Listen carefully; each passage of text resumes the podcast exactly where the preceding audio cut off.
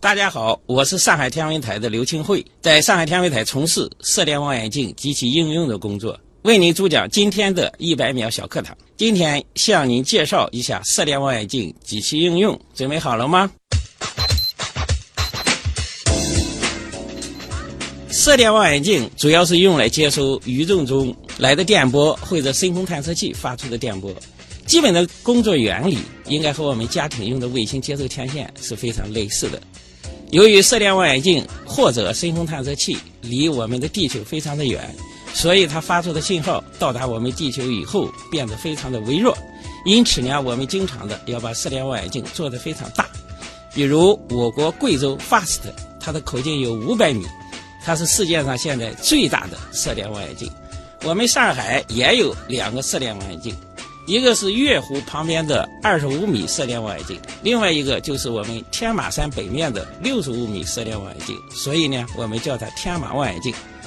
我们天马望远镜主要是用来观测宇宙中来的分子谱线，比如甲醇、乙醇、有酒精啊这些谱线，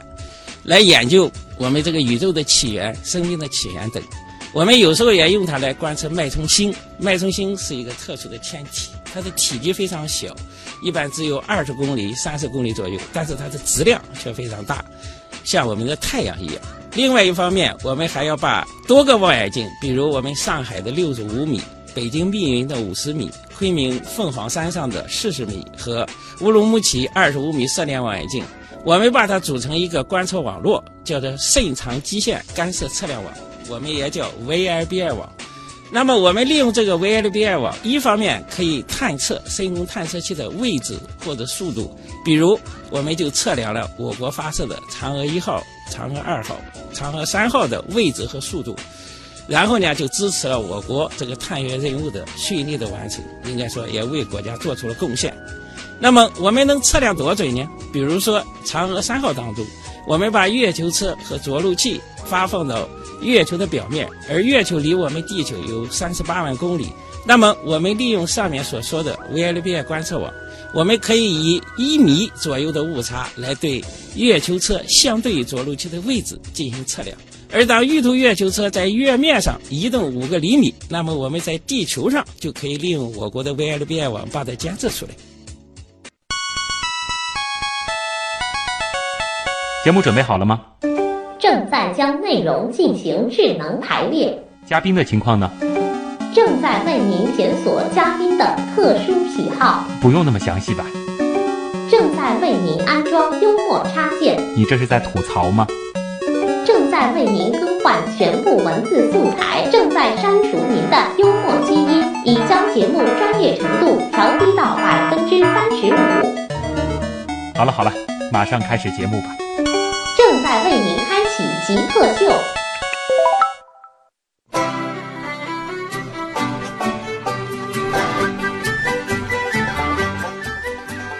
欢迎各位来到本周的极客秀。本节目由上海市科委支持播出。各位好，我是利用米波将我们的信息传递出去的旭东。大家好，我是利用厘米波或毫米波收集太空信息的刘庆慧。哎呀，刘庆慧老师。来自中科院上海天文台啊，他是射电天文科学与技术实验室的副主任，同时也是六十五米射电望远镜的总工程师。在上海的天文爱好者其实都会知道，上海在天马有一个非常重要的观测设备啊，就是我们俗称的这个六十五米。而今天做客极客秀的就是六十五米的总工刘庆辉老师。刚才在自我介绍当中呢，其实还谈到了我们的一个共性啊。虽然说我是一个天文爱好者，但是我平时的这个工作，倒的确也是在和无线电打交道。而刘老师其实也是完全离不开无线电的一个科学家。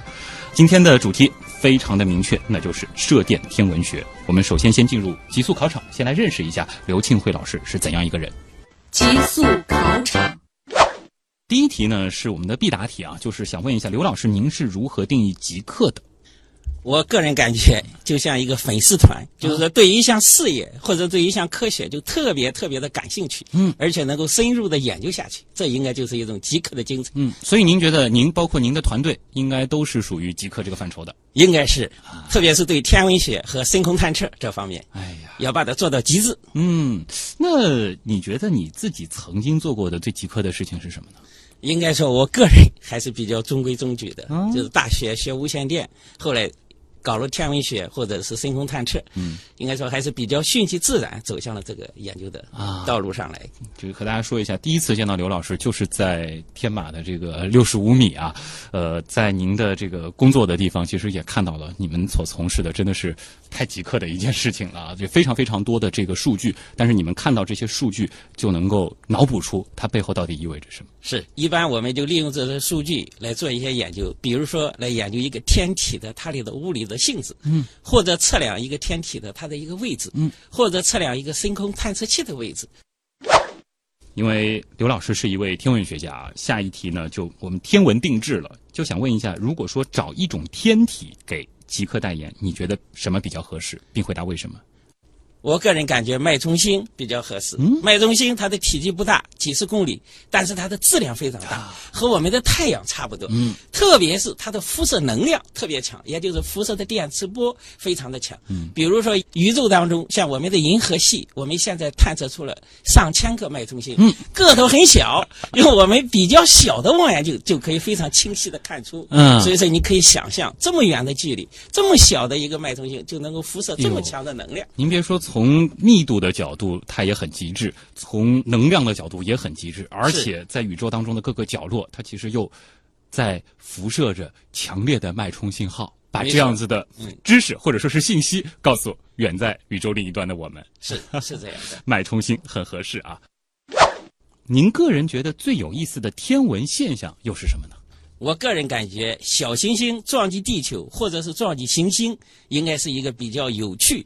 又是特别危险的现象啊。为什么这样说呢？你比如说，六千五百万年前，这个大家都比较清楚，嗯，应该就是有一个几公里或者是十几公里的小行星撞击了地球，导致了恐龙的灭绝。啊，比如说，二十多年前，小行星撞击木星，哦，在木星上产生了一个地球大小的一个撞击坑。苏美克列维九啊，所以您可以想象，如果撞上我们地球，我们就非常的麻烦。嗯那比如说，我们现在开展深空探测，一个重要的研究方向就是要研究小行星的轨道，也就是研究小行星在某时某刻离我们地球有多远。如果发现这颗小行星有可能撞击我们的地球，那么我们就会发射一个探测器上去，嗯，让小行星的轨道有所改变，让它偏离我们的地球，这样就保护了我们人类。哎，在这种就是可能具备潜在危险的小行星的这种探测方面，射电天文学能起到什么作用呢？现在是这样，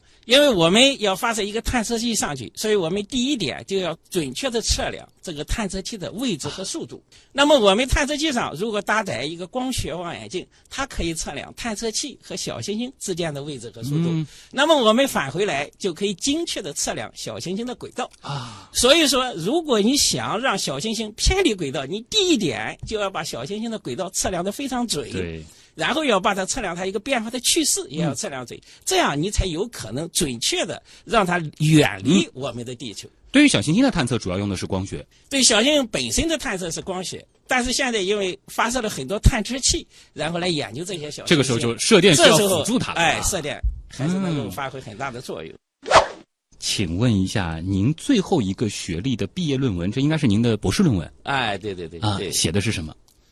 还记得吗？啊，这个比较专业，因为啊这个也是比较多年以前。嗯，我当时的论文是利用 VLBI 装置来研究地球大气和电离层对电波相位的影响。哦，就是我去日本留学以后就接触到这个 VLBI，嗯。所以第一件事呢，我就是做了两个小的望远镜和一些接收装置，哦然后我对准一个地球的同步卫星，嗯。然后接收这个信号进行处理，来研究。当一个电波通过地球的大气和电离层的时候，嗯它对电波的相位有什么样的影响，还有对它的幅度有什么样的影响？只有把这个影响搞清楚了，你才能够比较准确的测量出你这个 VLBI 啊它本身的一个观测量。就你知道了这些信息经过大气层之后，它发生了怎样的变化，就可以再把它还原回原来没错它的那个状态到底是什么？对，因为我们地球上所有的望远镜嗯都要通过地球的大气和电离层，而就是这几十公里甚至是几公里这么样的一个范围内的这个传播介质，大气和电离层，我们都叫它传播介质，它对我们的电波无论是幅度还是相位影响都是非常大的。嗯，所以说在地球上的任何一个设备，如果想测量的更为准确，我们首先要了解清楚。大气和电离层对这个电波的幅度和相位有什么影响？嗯，在有什么影响的基础上，我们比如说利用现在的 GPS 装置，我们来反向的补偿这些影响，这样才能够得到一个更准确的。比如说，我们 VLBI 的时延，也就是一个探测器的信号到达两个台站的时间差。啊，我们要想准确的测量出这个时间差或者距离差，我们就要把大气和电离层所引起的这个距离差扣除干净。嗯所以说，我们要首先研究出它影响多少，对然后再设法把它改正回来。这个就是当时研究的一个主要的意义所在。举个不太恰当的例子，就是如果我们没有办法把我们的墨镜给摘掉的话，那我们就要搞清楚墨镜到底对我们看到的这个东西产生了哪些影响，然后反过来去推测外面的环境到底是怎样的。没错。嗯，也想问一下，您个人有没有特别崇敬或者是感谢的人呢？这个是这样，就是来到上海天文台工作以后，就是特别让我就是崇敬的，就是我们叶淑华院士。哦，叶淑华院士今年九十多岁，嗯，像前段时间我们在这个他的生日座谈会上，大家都非常的佩服。为什么呢？因为叶先生九十多岁还在考虑，嗯，我国甚至是世界这个天文学究竟如何发展，对，然后国家怎样发展，上海天文台的天文学怎样发展，嗯。上海天文台今后二十年、三十年能为国家做出什么样的贡献？所以叶先生九十多岁的高龄，还在为二十年、三十年以后的天文事业和对国家的贡献而操心。所以，作为我们相对年轻的一代技术研究人员，所以说我们都特别的感动和敬佩。包括我们六十五米，它最终能够落成，这个其中叶先生也是起到很大的作用。是没错，叶先生他对这个事物的这个前瞻性，嗯，还有他在我们科学界、天文学界的影响力，也是对天马望远镜本身的立项，也是起到了至关重要的作用。嗯，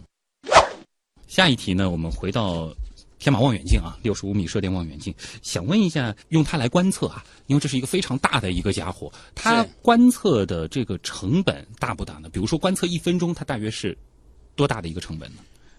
天马望远镜的运行成本主要是两块，一个是设备的维护和维修，第二个就是电费。啊，所以说一分钟二十元左右，就还是电费的。就是二十元，电费还到不了，哦就是电费加上一些设备的维护，所以说一年是将近一千万左右。就是我们因为用它进行观测，不可能只用个几分钟，通常盯着一个目标，它起码就是几个小时这样观测。是没错，因为天文望远镜利用率比较高，像去年我们一年是观测了七千三百个小时，哎呦，我们一年总共就是八千六百个小时。接下来也想让您做到数学题啊，就想问一下，如果用您一年的收入支撑天马望远镜让它观测的话，大约能撑几天呢？十几天吧，哦，十天左右。这刘老师数学非常好啊，大家自己去算吧啊。这个也谢谢您的诚实。如果说可以不考虑其他所有的情况，包括收入、包括家庭、社会地位等等所有的影响，就跟随您的内心，您现在最想做什么事情呢？我感觉科普是一个非常好的事业。哦，您很愿意做科普，是的，我经常在天字文，我们上海天文台搞了一个天字文，也是做过多次讲座。我给小学生讲过，和幼儿园讲过，初中生讲过，高中生讲过，当然大学讲的更多。所以呢，做过很多科普报报告。其实有越来越多的像您这样的科学家愿意向普通人直接传授知识的话，这个对于普通人的影响还是非常非常积极的。我个人感觉，特别是作为一个天文学家，因为天文学本身用人民的这个纳税、这个这个税收来进行从事的一项事业，嗯，所以他他从发自内心的，他应该反馈到这个。您觉得就是有义务把把我们发现到的这些东西告诉公众，没错让我们知道外面到底是怎样。对这个深空探测和天文学，它无论是国外还是国内，现在是有有一个比较的共识，就是要把自己掌握的这些技术啊、这些科学知识啊，就是有义务来传播到社会大众上去。我们也愿意配合您的传播。接下来的这个问题呢，脑洞会更大一些啊，就是如果说可以不考虑基本的物理法则啊，也就是说，假定我们能够帮您立刻实现一个愿望，什么愿望都可以。我们曾经多次把嘉宾送出了太阳系，呃，您希望实现一个什么样的愿望？我个人感觉还是载人登月，或者是载人登火。哦，现在这个美国已经把人类送上了月球。我国我相信，嗯，今后这个十几年之内，或者是更短的时间内，有可能把中国的宇航员送上月球。哦您就希望能够立刻去看到，在几十年后我们可能取得的这些太空探索的成就能够实现。我个人感觉，载人登火应该是下一步，就是啊国际上这个深空探测学界嗯比较好的一个研究的课题。那也是非常非常多的人们的一个共同的心愿了啊！极客高科学。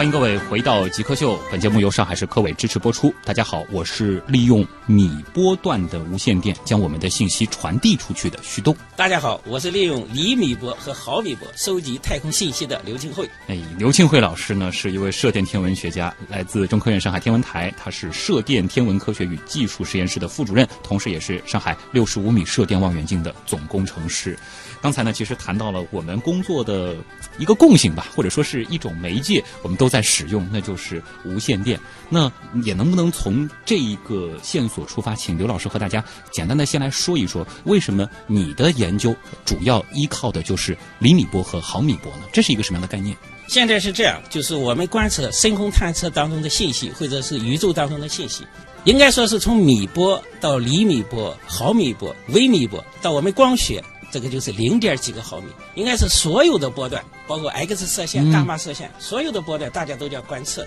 那么我们作为一个射电望远镜，我们主要的一个观测范围就是厘米波或毫米波，嗯，也就是换算成频率，也就是一个 G 赫兹到一百个 G 赫兹左右。嗯这是我们整个的一个工作的范围。那么在这个范围当中，我们可以研究哪些呢？比如说大家比较感兴趣的脉冲星，啊，这个一般呢就用一到两个 G 赫兹来进行研究。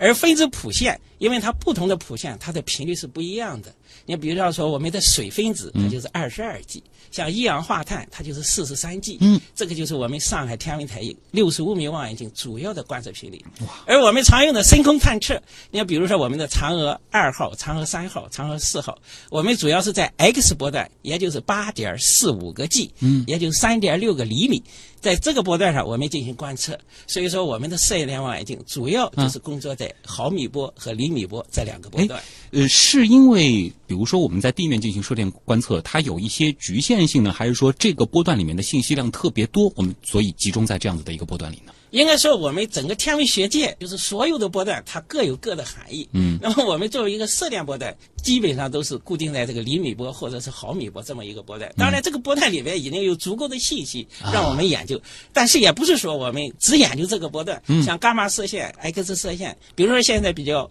这个热门的伽马暴，这个本身它的频率就是非常的高，然后波长非常的短。之前还有硬 X 射线的探测器上天，了、啊，没错。嗯，主要就是说我们射电望远镜这样子的一个设备，它最适合的对，它最是适合的观测波段就是厘米和毫米这么样的一个观测波段。其实这里也涉及到的一个普通人比较好奇的问题，刚才其实也谈到了我们的这个广播的这个无线电信号，它其实可能是在这个米这样子的一个波段里边。那其实，在地球当中，尤其是在人类活动的像上海这样子的这个城市，各种各样的无线电信号是非常非常多的。这个会对你们的观测产生影响吗？是这样子的，你看，比如说我们现在像我们今天所用的这个广播频率九十四个兆赫兹，但是我们射电天文学原来也是曾经在非常低的波段进行观测的，嗯。因为我们刚才大家也介绍了，就是我们地球周围有一个电离层，而这个宇宙中的信号如果想穿透电离层，它的最低的频率也要几十兆赫兹以上，嗯，所以说我们在地球上的一个射电望远镜就无法观测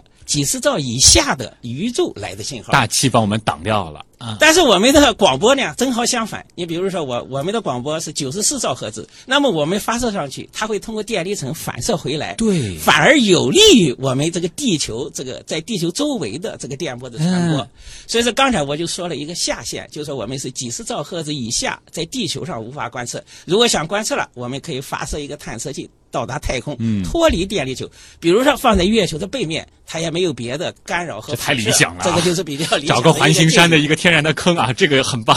另一方面就是说，在这个波长比较短或者是频率比较高的，这个主要是取决于你望远镜所本身的一个精度。嗯，如果你这个表面精度做的比较好，比如说现在上海六十五米，也就是天马望远镜，我们的一个面板的精度是零点一个毫米，我们整个反射面精度是零点三个毫米。那么呢，我我们在这么高的一个精度的情况下，我们观测的比较好的短的一个波长就是七个毫米，因为我们要观测七个毫米的波长的这么样的一个电波信号，我们一般要求我们的设备要做到七个毫米的十分之一或者二十分之一，也就是零点三个毫米左右。嗯，所以说，如果说把一个望远镜能够做得更精致，比如说你的一个表面精度能够做到零点一个毫米，那么你就可以观测一百个 G 赫兹这么样的一个电波。嗯，所以说，就是望远镜的这个观测的能力和它本身的精度是有关系的。那人类活动的这些无线电信号，如果说被你们的这个呃望远镜收集到了之后，你们是会通过一些算法把它过滤掉？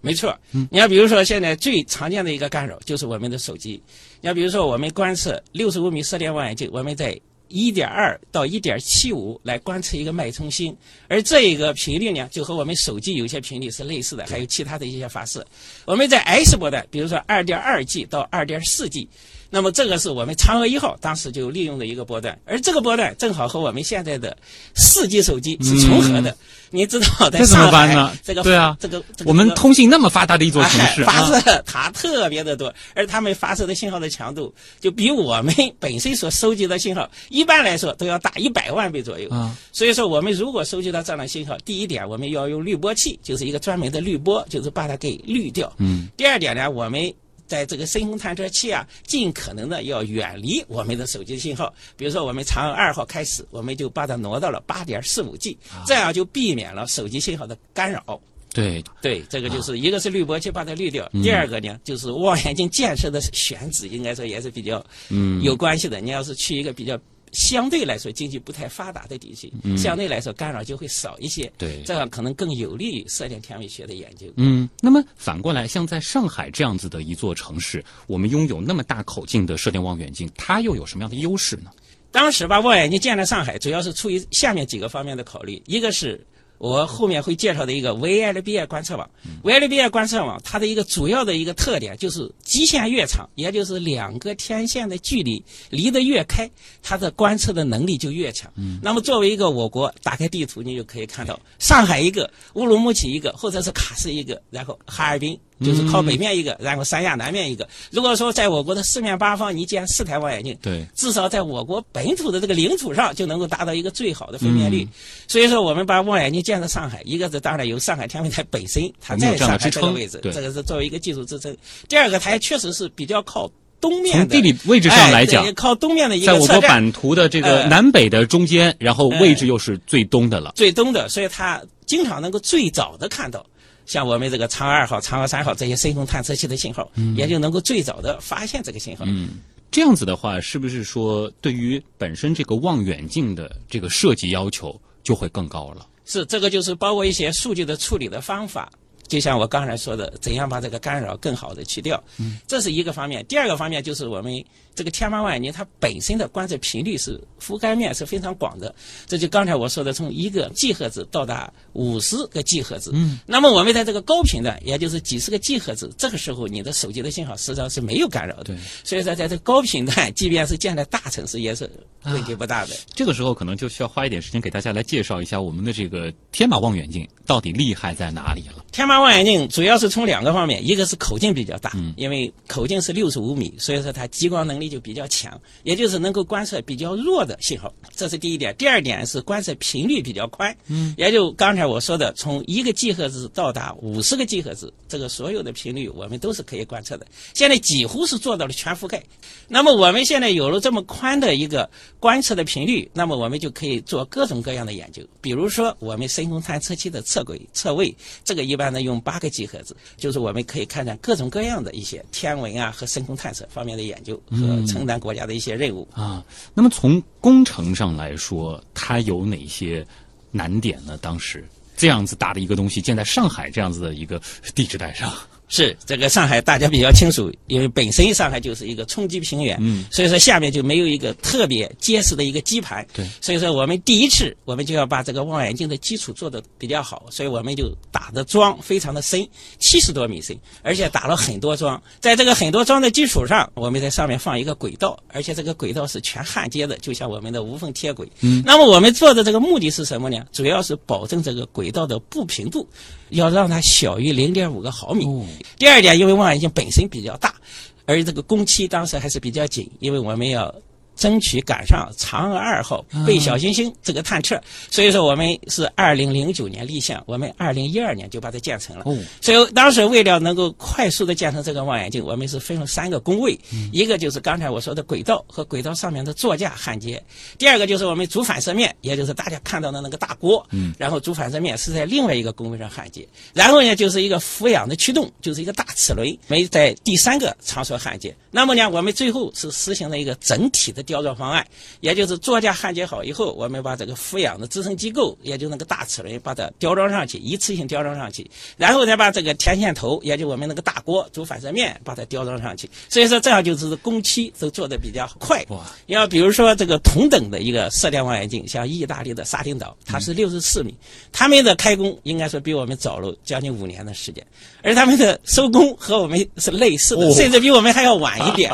所以说我们是三年左右建成，他们应该是七八年才能建成。天马望远镜有多重啊？天马望远镜现在的总重量是两千七百吨左右。天哪，两千七百吨的大家伙！但是我们又需要尽可能的让它在运转的这个过程当中，不产生一些这种机械性的，比如说这种抖动啊，或者说这种偏差。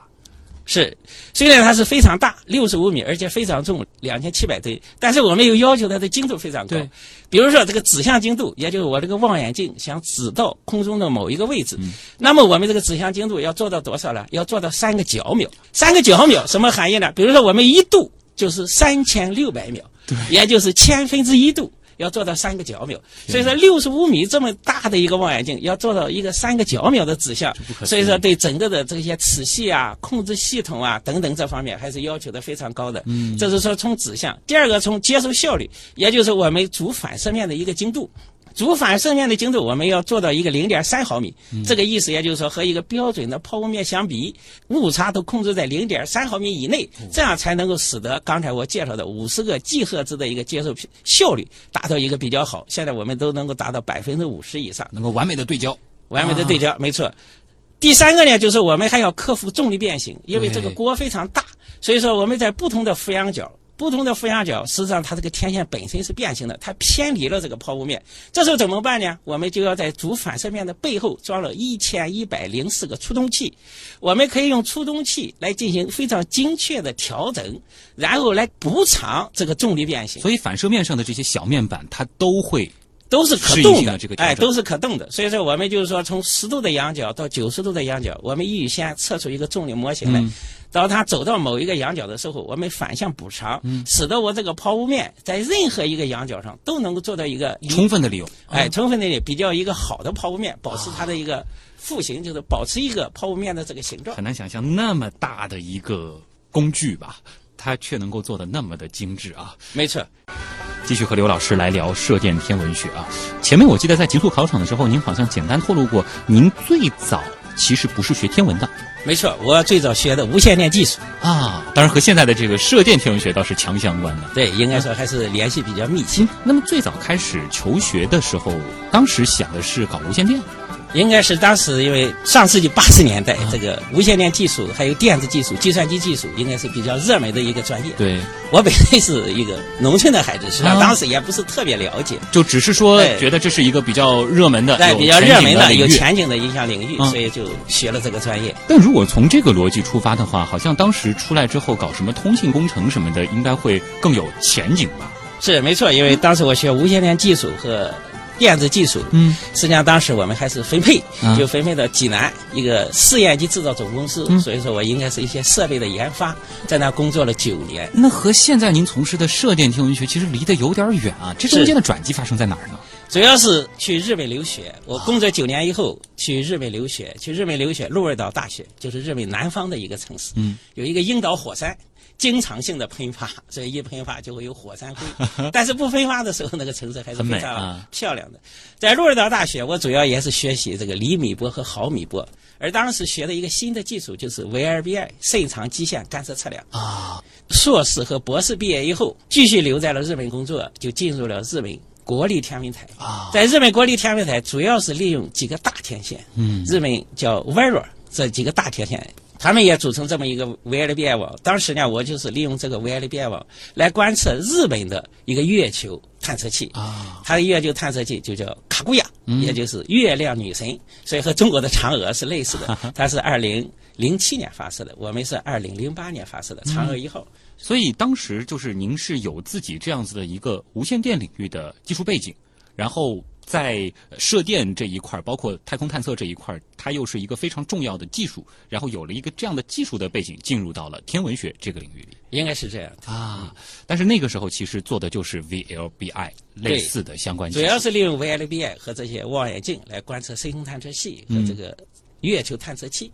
来测量它的位置和速度。那也是有了这样子的一个技术的背景，就是 VLBI 后边回到国内之后，也进入了上海天文台。是因为上海天文台就是我国的 VLBI 的一个牵头单位。对，二零零八年也承担了我国的嫦娥一号，利用 VLBI 测量嫦娥一号的位置和速度，也就是测量它的轨道，嗯应该是做的也非常的漂亮。特别是上海天文台当时是做到一个实时性特别好。实时性什么意思呢？就是我观测了一个信号，能够快速的处理，在非常短的时间内就把这个观测结果送到北京，然后和北京一起来进行定轨或者定位，也就是测量它的位置和速度。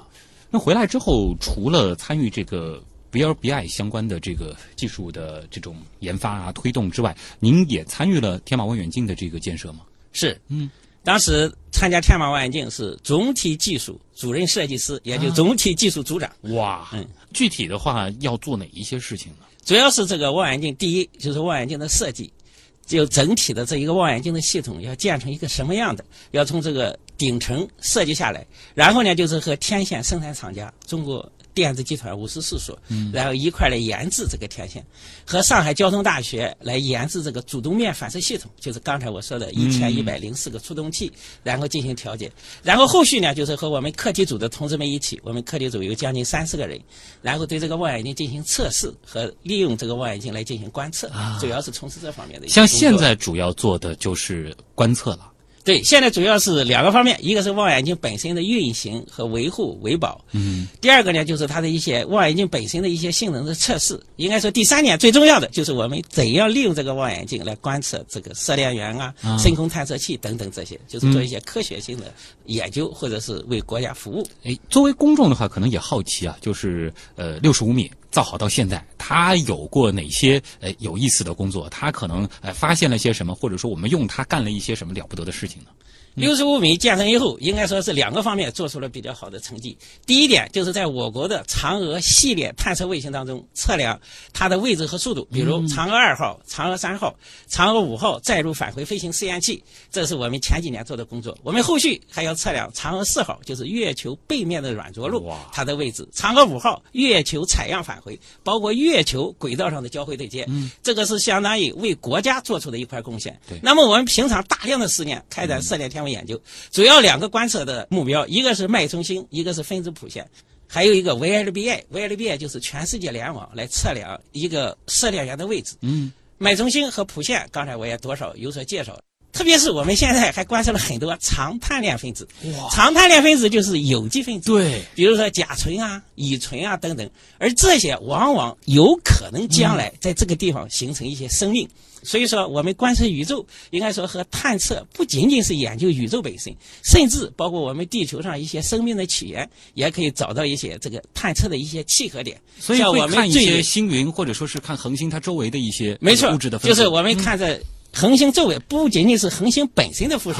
这个恒星周围的像这些星际介质、星星云等等，就是这些有机分子，因为这个地方是还是。温度相对来说比较低，它能够使得这些有机分子进行存在。嗯，这就涉及到我们从哪里来这样一个问题了。那也想问一下刘老师，因为当时看到您啊，就。发现就是您就是一直会待在这个天马望远镜啊。其实虽然说是在上海，但是天马的这个位置还是比较偏僻的。那么长期待在望远镜边上工作和生活是一种怎样的体验？会觉得这个有点枯燥吗？一直在跟这些数据打交道。应该还可以吧。本身就是说你要探测一些新的信息，包括自己看到别人能够取得一些成果，能够有的新的发现，这本身实际上还是比较快乐的一种。第二个也是一个责任心，就是你本身就应该把这项工作做好。嗯，主要是这两方面的考虑。那么在射电望远镜边上工作和研究，有哪一些这种生活习惯或者说是这种体验，可能和我们在其他的地方工作是不太一样的呢？在射电望远镜方面工作，可能一个最主要的是尽可能的少打手机，以防对射电望远镜进行干扰。但是就是说我特别强调一点，因为我们这个射电望远镜它只是接收不发射，嗯，也就是和我们家庭用的一个卫星接收天线是一样的。嗯因为它不发射，所以它没有辐射，也不会对周围产生会有一些亲戚朋友关心您是不是说这个受到辐射影响吗？没有，因为我们射电望远镜本身不辐射，所以说它不会产生任何所以的影响也就没有这样的担心。哎，没有这样的担心。嗯，所以即使是这个周边的居民，也尽可能的这个放心啊。对，大家一定要放心。我们进入问题来了啊，看看网友对于射电天文学，对于刘老师所从事的研究都有哪些好奇的东西。问题来了，问题来了，问题来了，第一个问题呢，来自梦中的奶酪啊，他提的是一个挺专业的名词的问题啊。他说曾经参观过天马山的望远镜，呃，他说呃看到有一个词叫馈源啊，这个回馈的馈，源头的源，想问一下这个馈源到底是什么东西？馈源实际上它就像一个喇叭，它主要就是把我们望远镜本身收集的电波进行汇集，然后呢把这个电波转成一个电信号，然后交给后面的放大器进行放大，然后我们才能够处理。所以说简单来说，馈源就是一个汇集电波的一个这么样的一个装置，哎所以说是一个集波器。那馈源之于射电望远镜，是不是有一点像这个目镜之类的东西之于光学望远镜呢？对，可以这样理解。啊，它就是一个收收集电波，嗯，收集电波的装置。杨二妹妹啊，她问的是射电望远镜可以观测到黑洞吗？应该这样理解，就是黑洞本身，因为它无法发射电磁波，我们不可能直接看到。但是呢，我们射电望远镜，特别是组成一个 VLBI 观测网，它的分辨率非常高，我们就可以看到黑洞周围的一些辐射，所以就采用了是一种轰云托月的方式。就我把周围看清楚了，自动的就可以看到黑洞本身的阴影。嗯，实际上。最后能够看到黑洞阴影的，就是这个 VLBI 摄影长基线干涉测量技术。哦，像我们今年就是组织了全世界的一些高频段的天文界的一些望远镜，就是我们用二百多 G 赫兹的，然后把几个全世界的望远镜集合起来，包括这个南美的阿尔玛。然后呢，我们就可以对对准一个银河系中心，一个 M 八七，这是两个最有可能看到黑洞阴影的想给一个它成像。候选体，啊我们想对它进行直接成像。嗯，所以说明年或者是后年就有可能得到结果。如果说能够看到阴影，这应该是第一次看到黑洞的阴影。这个太期待了。那么就是说，这一次的这个大观测，我们的这个天马望远镜也参与其中了。就是我们天马望远镜，包括日本和韩国的望远镜，我们也进行了联合观测。嗯但是因为我们的望远镜本身不具有二百多 G 赫兹的一个频率，所以我们没有直接加入它那个网。嗯但是我们同时，我们自身也对这两个候选体进行了集中的观测，嗯可以作为一个就是补充啊补充。角度不一样，但是最后其实我们看到的都是这一个东西它的不同的侧面。没错，目标是一致的。是。风铃听雨啊，他说，在这个数字化时代，天文观测数据呢，自然也要进行数字化，这样呢才能够扔到计算机里面进行分析处理。想问一下，这个是呃一般是怎么进行处理的？哇，这个问的很深入啊。没错，现在基本上我们都是要数字化的处理，也就是我们天文射电望远镜收集的信号，我们首先进行放大，然后呢，再利用一个专用的仪器，比如说我们常用的 AD 转换器，也就是把模拟数据转换成一个数字数据。嗯，转换到数据一个数据数据以后呢，我们就可以对这个数值进行处理。像我们经常用的一种方法，实际上就是积分，也就是我们长期的累积。为什么呢？因为我们信号非常的微弱，我们观测。很短的时间，有时候根本就看不到这个信号，全是噪声。所以说，我们要把这个信号进行累积，比如说长的就可以累积几个小时才可以把它看到信号，这是一种方法。第二种常用的方法像我们 VLBI 主要是一种干涉测量，干涉测量，所以它最常用的方法就干涉处理，也就是相关处理 （correlation）。这个英语当中是 correlation 相关处理，实际上它是测量这两个信号的一个时间差或者是一个相位差。啊，这个说的真的是简洁明了啊。下一题来自网友阿胡，嗯，他问的是一个跟设备有相关的问题啊，说的是为什么射电望远镜就可以做的特别大，而光学望远镜不行呢？这个主要是光学望远镜和射电望远镜它的观测的波长不一样。比如说，我们光学望远镜它的观测的波长一般是零点五个毫米左右，所以说如果要观测零点五个毫米的光学，就要求望远镜本身的精度要达到零点五个毫米的十分之一甚至二十分之一，所以你要做到零点零五个毫米。您可以想象，零点零五个毫米的一个抛物面是非常把它做得非常大的，而我们射电望远镜我们观测的常用的频率是。几十个 G 赫兹，也就它对应的波长是几个毫米，甚至几个厘米。那么我们几个厘米的望远镜呢，我们可以做到毫米级就可以观测这个。就我们对误差的容忍度会哎对更哎更更大一些，因为我们所以我们看的这个波长本身就很长，没错，所以说我们就有可能把望远镜做的比较大。而所以说就是光学波长太短，所以就很难做到特别大，而这个射电波长比较长，就有可能做的比较大。这个是不是就涉及到了，就是光学望远镜它的这个材料学可能是现在限制它没法做得更大，或者说是工程结构上没有办法让它更大的这个主要的这个限制的点了。是一个是材料，一个是整个的怎样来保持这个面精度，嗯，这个是两个比较困难的点。这主要还是因为这个波段不一样啊。是主要是波长。网友 Vivian 问啊，说现在最高级的天文望远镜能够观测到多远啊？这里打一个引号吧，因为可能很多朋友应该知道这个是一个伪概念啊。那么，但是它的下半部分，我觉得这个问题还是很有质量的，就是天文望远镜如何分级？应该是，观测多远主要还是取决于那个电波源本身的一个辐射强度。对，所以说我们射电望远镜能观测多远呢？现在最远就是一百三十七亿光年，这个基本上是我们这个回到宇宙诞生之初了宇宇宙的年年龄。在这之前，像宇宙在电力之前，它本身就是一个混沌的世界，对它没有信号发出，当然也就无法观观测。现在能够观测的，也就是高红移的这样的一个特别遥远的、特别古老的一些射电源，那是一百三十多亿。所谓光逃出这个束缚之后，我们能够看到的它最原始的这个状态，是就是再远就不行了。没错嗯那么分级这个问题呢？射电望远镜分级，现在我们就是从普通的这样来说，一般就是大型的射电望远镜，一般的说五十米以上，我们叫大型射电望远镜；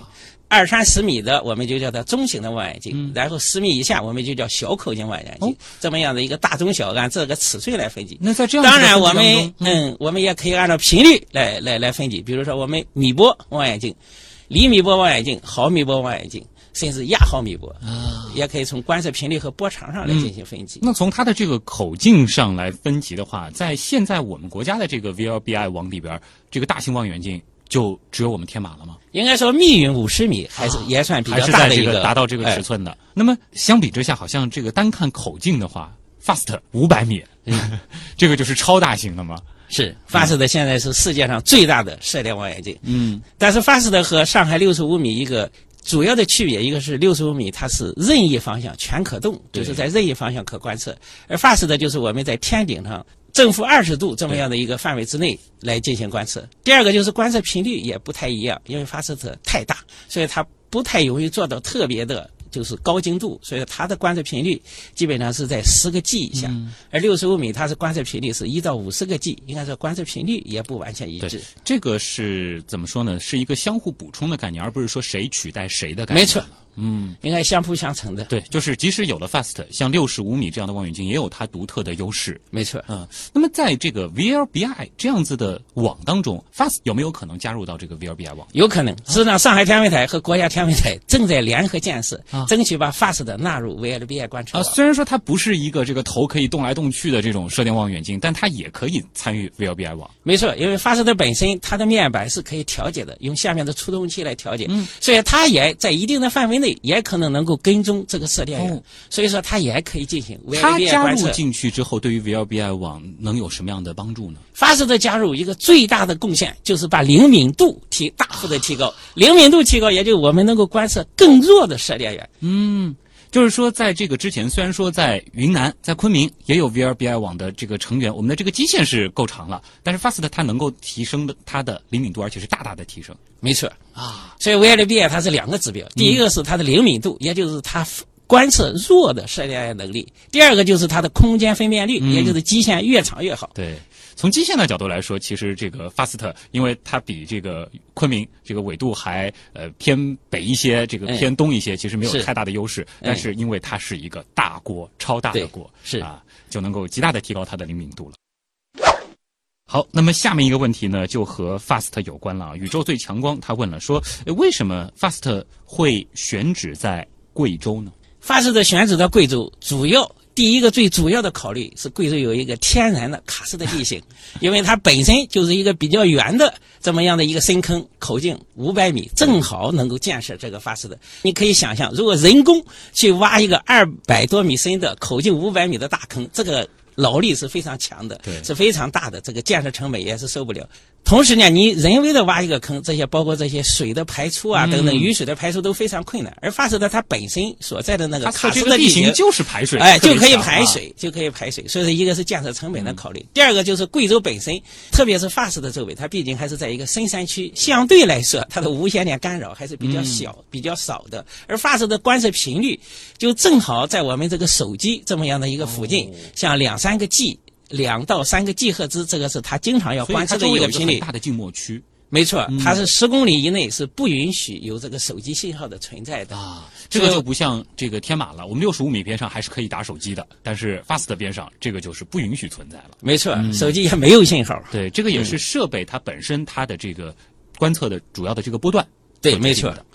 那其实之前您也一直在谈到，就是说我们。六十五米的天马望远镜，它本身是一个抛物面，但是 FAST 它的名字里面带的是球面，为什么 FAST 它是球面而不是抛物面呢？FAST 的建设的时候它是一个球面，但是它实际观测的时候还是要把球面转换成抛物面，也就是它是一个口径五百米的一个球球冠球的一部分，然后观测的时候呢，它是利用这个球冠的一部分，比如说三百米。三百米通过下面的触动器的调节，形成一个抛物面，然后来观测不同的指向的一些射电源。嗯，所以说发射的最终还是要形成一个抛物面的天线来进行聚焦，来进行观测。可以想象，就是说它在这个球面这样子的一个晚上，有一个三百米口径的抛物面，它是不断的在动的。当然是根据这个算法，然后让不同的这个触动器调节它的这个面板，最后形成这样一个抛物面。哎，那相比之下，阿雷西博它就是一个很单纯的球面了。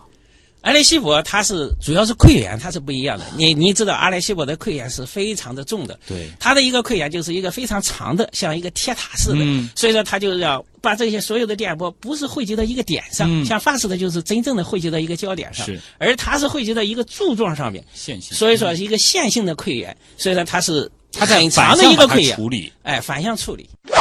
行走的赫本这个问题。也挺有意思的。他说，在合法的前提下，如何用锅形电视卫星天线自制射电望远镜啊？这可能是一个天文爱好者了。啊，实际上这个锅形天线它本身就是接受卫星的信号，您也可以把它理解成一个射电望远镜。就我有这样子一个锅，我也可以。但是你家庭用的这个口面太小，所以只能观测非常强的一些卫星的信号，而这个宇宙来的这个这些射电星、射电源发出的信号，你这用这个这么小的一个锅是很难把这个信号接收过来的。卖出星的信号就不用想了。哎，这个是接收不到的。嗯。但是第二点呢，就是说。首先呢，我们接收是没有任何问题的。第二，自己做天线一定不要发射，这个发射是不能够随意发射的。这个就是不合法了啊，是是要在合法的前提下。哎，这里其实涉及到了另外一个问题啊，就是说射电望远镜它必须做成锅面吗？射电望远镜一般来说就是我们这个厘米波、毫米波，它是这样做成一个。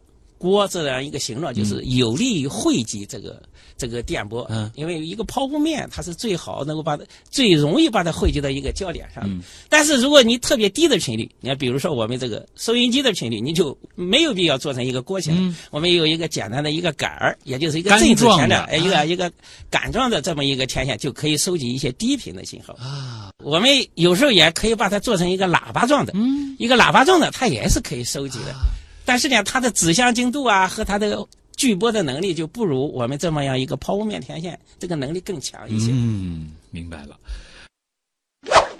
开阳是一个天文爱好者啊，这个名字也跟天 天文有点关系啊。呃，他说我想报考天文学相关专业，听说天文学是一个纯学术专业，真的是这样吗？我到底要做什么样的准备呢？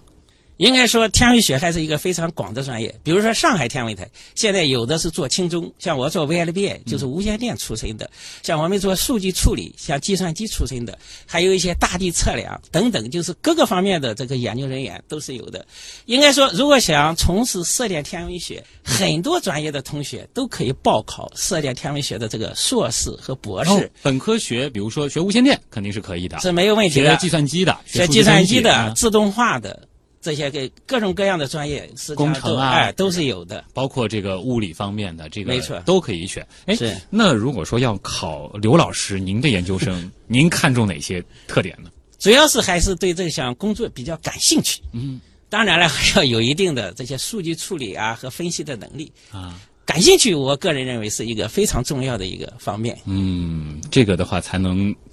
把这个事业、这个研究坚持下去。没错。好的，那今天也再次感谢来自中科院上海天文台的刘庆慧老师做客我们的极客秀啊，跟我们分享了非常非常多的有关射电天文学的干货啊。那么也祝愿在未来我们的六十五米射电望远镜，包括 VLBI 网，可以给我们探索太空带来更多的有价值的信息，有更多的新的成就。谢谢您的到来。好，谢谢。以上就是本周的节目，我是旭东，咱们下周再见。